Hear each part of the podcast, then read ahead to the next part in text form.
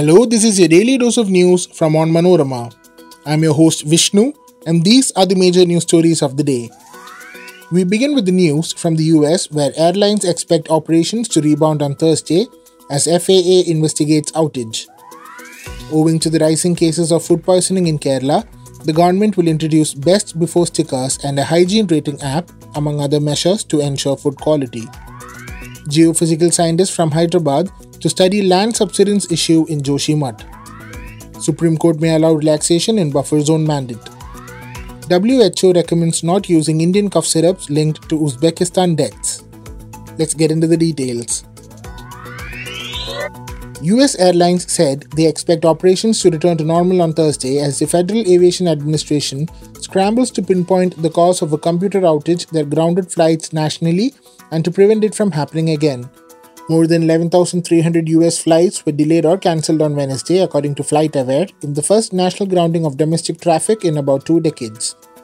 Major carriers such as Delta Airlines, United Airlines, and Southwest Airlines said they expected normal operations on Thursday. The FAA computer failure prevented airports from filing updated safety notices that warn pilots of potential hazards such as runway closures, equipment outages, and constriction, bringing flights to a temporary halt.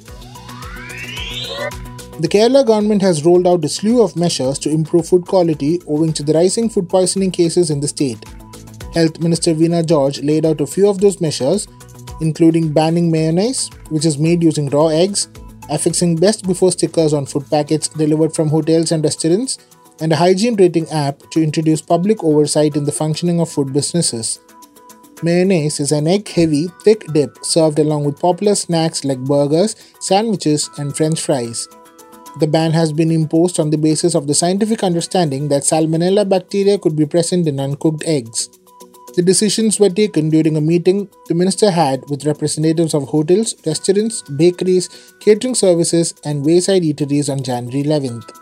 The meeting also decided to introduce best before stickers, just like in branded packaged food products, on parcels given out daily by food businesses. The minister said these proposed stickers will have two important pieces of information 1. The time of packing, and 2. The time within which the food should be consumed. The representatives of food businesses have agreed to introduce the stickers. The health minister on Thursday spoke about a state level special task force to conduct quick checks on hotels and restaurants. It is a fact that many food businesses are outside the radar of the food safety department, but even licensed operators are not subjected to adequate checks. A recent Comptroller and Auditor General report observed that less than 30% of food business operators with a turnover of over Rs 12 crore were subjected to food safety inspection. In the case of petty operators like Tattakadas, the CAG report said that not even 9% were being inspected.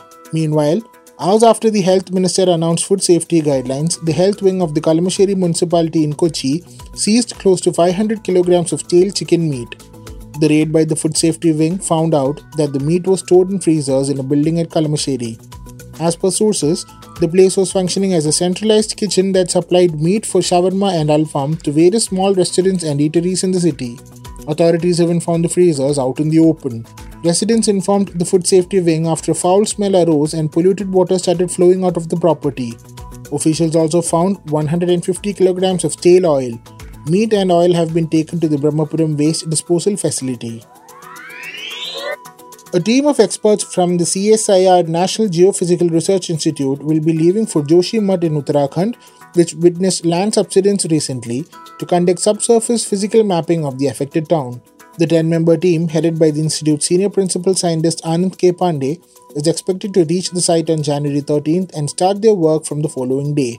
The tests are expected to continue for two weeks, and the collated data would then be analyzed to ascertain the reason for the sinking of the ground there. Joshimath, the gateway to famous pilgrimage sites like Badrinath and Hemkund Sahib, an international skiing destination Auli, is facing a major challenge due to land subsidence. The number of subsidence affected homes rose to 678, while 27 more families were evacuated to safety. A bulletin from the Disaster Management Authority in Chamoli said adding that 82 families have been shifted to safe locations in the town so far. The center on Tuesday had announced that it will install micro seismic observation systems in Joshimath.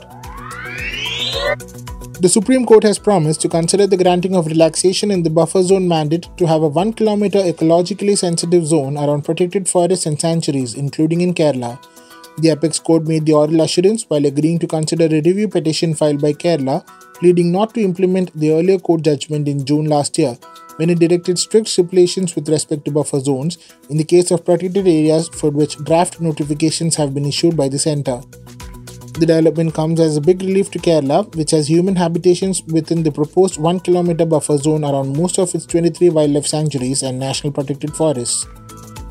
The apex court, however, is yet to make it clear when it would consider the review petitions filed by the Kerala government and Kerala Independent Farmers Association against the June verdict.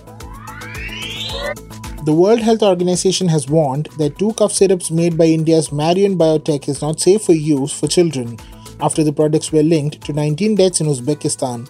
Analysis by Uzbekistan's health ministry showed the syrups Ambronol and DOK1 Max contained a toxic substance, ethylene glycol.